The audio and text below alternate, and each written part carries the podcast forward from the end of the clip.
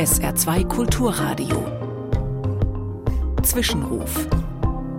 Von Christine Unrath, Evangelische Kirche. Zwischen Weihnachten und Neujahr in dieser ruhigen Zeit habe ich mal wieder Gedichte von der bis heute wichtigsten US-amerikanischen Dichterin gelesen, Emily Dickinson. 1886 ist sie im Alter von 45 Jahren gestorben, aber ihr großes Lebenswerk von fast 1800 Gedichten erreicht bis heute die Menschen.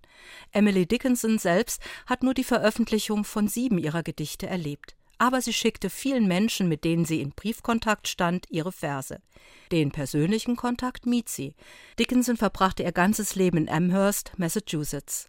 Wahrscheinlich litt sie an Depressionen. Als sie 20 Jahre alt war, trug sie nur noch weiße Kleider und schrieb ihre ersten Gedichte. Obwohl sie kaum ihr Zimmer verließ, sind ihre Gedichte von großer Weite. Ihre Poesie greift weit über ihre Zeit voraus.